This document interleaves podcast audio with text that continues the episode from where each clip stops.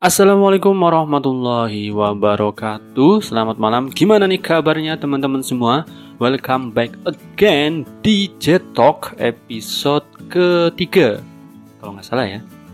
Hari ini kita akan membahas sesuatu mengenai dunia perhantuan Tapi bukan sesuatu yang menyeramkan Bahkan sebaliknya. Kita akan membedah Kenapa kok ada orang yang takut sama hantu dan gimana cara ngatasinya. Oke, sebelum kita mulai, silakan pencet dulu tombol subscribe-nya untuk membantu channel ini berkembang dan membuat saya lebih rajin upload. Oke, langsung aja. Here we go. Nah, banyak di antara kita yang takut sama hantu atau setan. Padahal ada yang lebih menakutkan daripada melihat hantu di tengah malam, yaitu melihat orang yang kita cintai bahagia dengan orang lain. Wow, bucit. Saya adalah salah satu orang yang penakut dulu, bahkan saking takutnya saya nggak pernah berani buat ke kamar mandi sendirian pas malam hari. Selalu minta temen, selalu minta ditemenin ibu, ditemenin kakak, ditemenin adik. Emang agak menjijikan sih. Tapi itu bener dan bahkan saya saking penakutnya itu lebih milih buat nahan buang air kecil daripada harus ke kamar mandi karena waktu itu saya membayangkan kalau tengah malam ke kamar mandi itu nanti kita akan ketemu sama pocong sama gendruwo sama kuntilanak. Dan pernah suatu waktu saking kebeletnya itu saya lebih milih buang air kecil di botol daripada harus ke kamar mandi. Ya that's true story of me. Tapi itu zaman dulu. Sekarang saya kalau ketemu hantu ya udah bodoh amat gitu. Saya kalau berurusan dengan dunia berhantuan itu udah bodoh amat. Kalau tiba-tiba kamar mandi saya ada hantu ya terserah mereka. Toh mereka yang rugi gitu kan mereka harus nyium bau dari apa yang saya keluarkan. Kalaupun mereka mau ngintip ya mereka yang rugi gitu. Apa yang mau diintip dari saya gitu kan? Cuman benar itu adalah cerita saya dari dulu tuh penakut banget sampai kemudian akhirnya sekarang bisa menjadi bodoh amat sama hantu. Nah, kali ini saya akan membedah dan menjawab gimana orang itu bisa jadi penakut sama hantu dan gimana cara ngatasinya. So, buat kamu yang penakut, dengerin ini sampai rampung. Yang pertama, alasan orang jadi penakut itu karena percaya sama mitos. Ini benar sekali. Di kehidupan kita sehari-hari itu banyak sekali mitos mengenai hantu-hantu dari mulai jalan yang angker, dari mulai gedung yang angker, dari mulai pohon yang angker dan segala macam yang angkernya. Kita jadi takut itu salah satunya adalah karena kita percaya sama mitos itu atau karena kita tahu ada mitos itu. Saya pernah punya cerita teman-teman. Jadi dulu waktu saya pernah saya pernah ada di masa ketika saya lagi semangat-semangatnya buat explore tempat berhantu. Jadi kalau ada tempat horor saya datengin sama teman saya explore, uji nyali aja gitu maksudnya me, apa ya enak aja gitu bermain sama adrenalin bukan karena kita pemberani bukan tapi karena kita suka bermain sama adrenalin yang lagi meningkat singkatnya kita cari-cari gedung yang katanya horor. Kemudian kita tanya ke temen, minta rekomendasi, dia ngerekomendasiin satu tempat. Dia bilang itu C1 kayaknya horor gitu. Kemudian kita ke sana dan memang FYI aja. Jadi di gedung C1 itu emang horornya kebangetan katanya ya, karena di YouTube bahkan ada salah satu video penampakan suara perempuan lagi nyanyi di gedung itu. Di YouTube ada, nanti teman-teman bisa cek aja. Penampakan suara hantu di gedung C1. Ada videonya akhirnya singkat cerita kita nentuin waktu lah. Oke kita ke sana deh menantang juga gitu kan. Kita tentuin waktu malam Jumat kita ke sana. Jadi kita sosokan pemberani aja malam Jumat kita ke sana.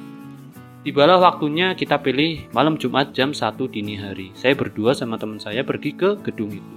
Pas sampai ke gedung itu coba bayangkan apa yang kita lihat? Ada satu orang manusia lagi wifian sendirian. Coba bayangkan.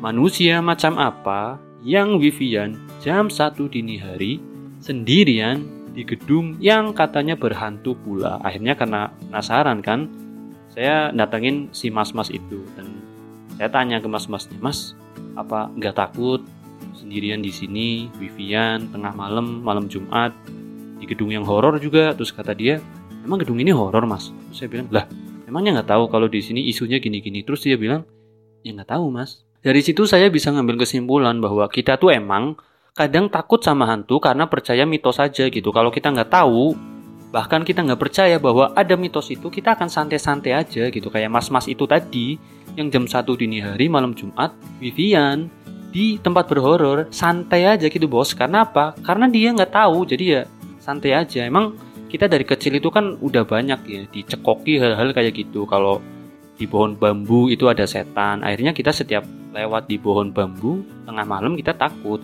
Kita dari kecil dikasih tahu kalau di kuburan itu banyak hantu. Akhirnya kita juga takut. Padahal mah kan ya belum tentu bener ya. Nah jadi kalau kita tahu atau dengar mitos-mitos berhantu dari suatu tempat, santai aja bos, nggak usah buru-buru takut gitu loh, nggak usah buru-buru takut karena belum tentu itu bener.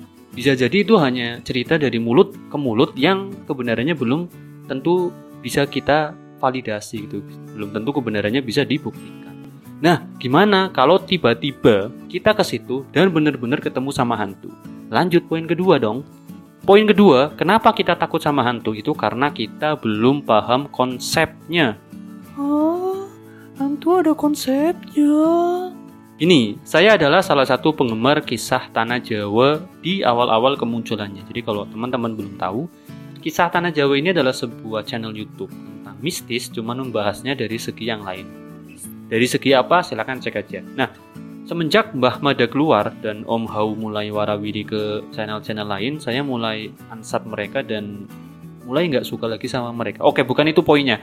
Poinnya adalah Om Hau ini pernah menjelaskan bahwa dalam kondisi normal, frekuensi manusia itu di atas makhluk astral. Mereka itu sebenarnya nggak bisa nampakin diri kita, kecuali kita dalam frekuensi yang nggak normal, EKE kita lagi turun frekuensinya. Banyak hal yang menyebabkan frekuensi kita itu turun, capek, khawatir, takut adalah salah satunya. Makanya kenapa banyak orang yang kesurupan itu ketika dirinya lagi capek. Itulah kenapa menjelang ujian banyak orang yang kesurupan. Kenapa? Karena lagi khawatir, karena lagi takut. Itulah kenapa banyak sekali peristiwa kesurupan di persami perkemahan Sabtu Minggu. Kenapa? Karena lagi capek. Jarang gitu orang lagi olahraga kesurupan kan. Kayaknya belum pernah gitu kan. Orang lagi main bola tiba-tiba kesurupan. Oh kan. Kenapa? Ya karena mereka lagi nggak capek, mereka lagi fun gitu loh. Jadi selama kita nggak takut, frekuensi, kita itu ada di atas mereka dan mereka nggak bisa napakin diri ke kita kecuali kita lagi turun. Nah maka mereka itu hantu maksudnya kalau mau menampakkan diri ke kita itu nunggu kita dalam kondisi takut. Makanya sangat jarang hantu nampakin diri ke orang-orang yang nggak percaya keberadaan hantu. Kenapa? Ya karena mereka nggak takut. Percaya aja enggak gimana mereka takut gitu kan? Jadi selama kita nggak takut sebenarnya mereka juga males nampakin diri ke kita anyway buat nampakin diri ke kita aja mereka itu butuh energi yang lumayan loh lumayan banyak masih kata Om Hao Pernah dengar cerita pas orang lihat hantu dia nggak bisa gerak? Nah, itu mereka lagi ambil energi mereka buat mulihin energi yang mereka buang buat nampakin dirinya ke kita. Lagian bayangin ya, kalau misalkan mereka nampakin ke orang yang nggak takut gitu kan, mereka menampakkan diri gitu ya, kita nggak takut, biasa aja gitu. Di depan ada kuntilanak, ya udah kita lewat aja gitu, misi mbak gitu kan. Kan mas pasti setan ini juga sebel ya. Udah ngeluarin energi yang lumayan banyak buat nampakin diri. Pas dia nongol ke kita kita datar aja. Pasti kan mereka luwe luwe luwe luwe kan nggak gini dong mas harusnya mas. Harusnya anda takut kenapa anda biasa saja. Jadi kan mereka sebel kan. Ya udah gitu loh bos. Jadi kalau mereka nampakin diri ya santai aja bos nggak usah kenapa-napa toh mereka cuma menampakkan diri kok Lagian mereka nggak bakal bisa nyakitin kita itu nggak bakal bisa. Mereka nggak bakal bisa nyekek kita, mukul kita atau napuk kita. Nggak bisa lah wong beda dimensi. Gimana mereka mau napuk kita kan mereka transparan boy. Masa kita ditabuk sama transparan sakit? Akan tidak dong.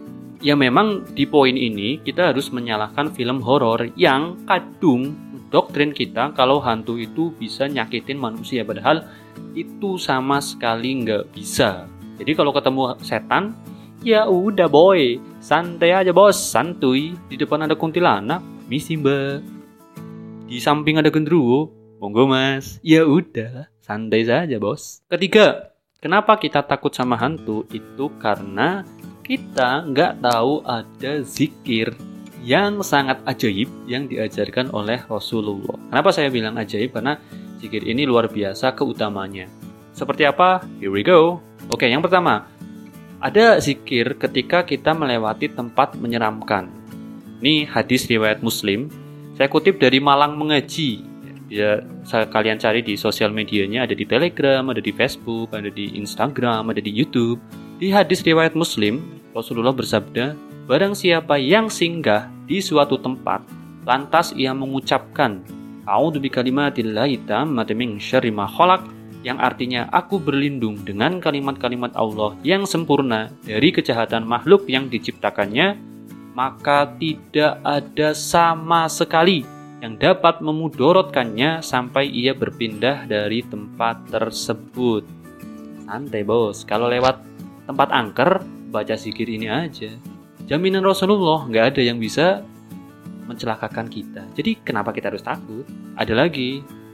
Ini salah satu doa yang yang harusnya kita hafal ya, yaitu mengenai doa keluar rumah. Kalau Rasulullah di hadis riwayat Abu Daud disebutkan apabila seseorang keluar dari rumahnya, kemudian dia membaca doa Bismillahirrahmanirrahim Allah la maka disampaikan kepadanya kamu diberi petunjuk kamu dicukupi kebutuhannya dan kamu dilindungi Seketika itu setan-setan pun menjauh darinya. Lalu salah satu setan berkata kepada temannya, Bagaimana mungkin kalian bisa mengganggu orang yang telah diberi petunjuk, dicukupi, dan dilindungi? Jadi boy, as long as we membaca doa keluar rumah, aman aja boy.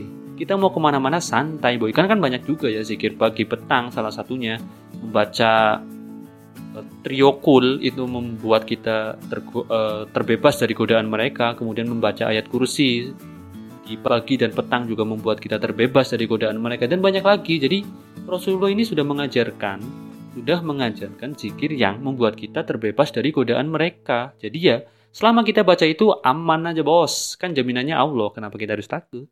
Ya cuman balik lagi tips ini bukan kita gunakan untuk kemudian sompral sama makhluk hantu eh makhluk hantu.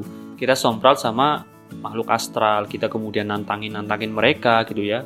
Kemudian kita di kuburan tengah malam datang mana nih pocong? Oh ya menampakkan diri. Bukan gitu juga boy. Kita harus apa ya kita tetap harus menghormati mereka menghormati keberadaan mereka. Kan kita juga damping berhidup eh, hidup berdampingan dengan mereka kan di surat Ar-Rahman kan jelas kan disebutkan wahai jin dan manusia. Artinya kita memang berdampingan dengan mereka dan saling menghormati aja maksudnya.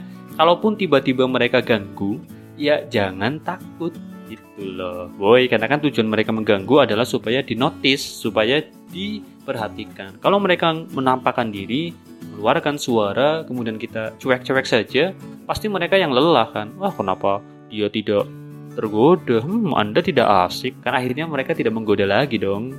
Ya itu dulu hal yang bisa saya bagi di kesempatan kali ini. Jangan lupa subscribe untuk membantu channel ini berkembang dan membuat saya upload lebih semangat lagi.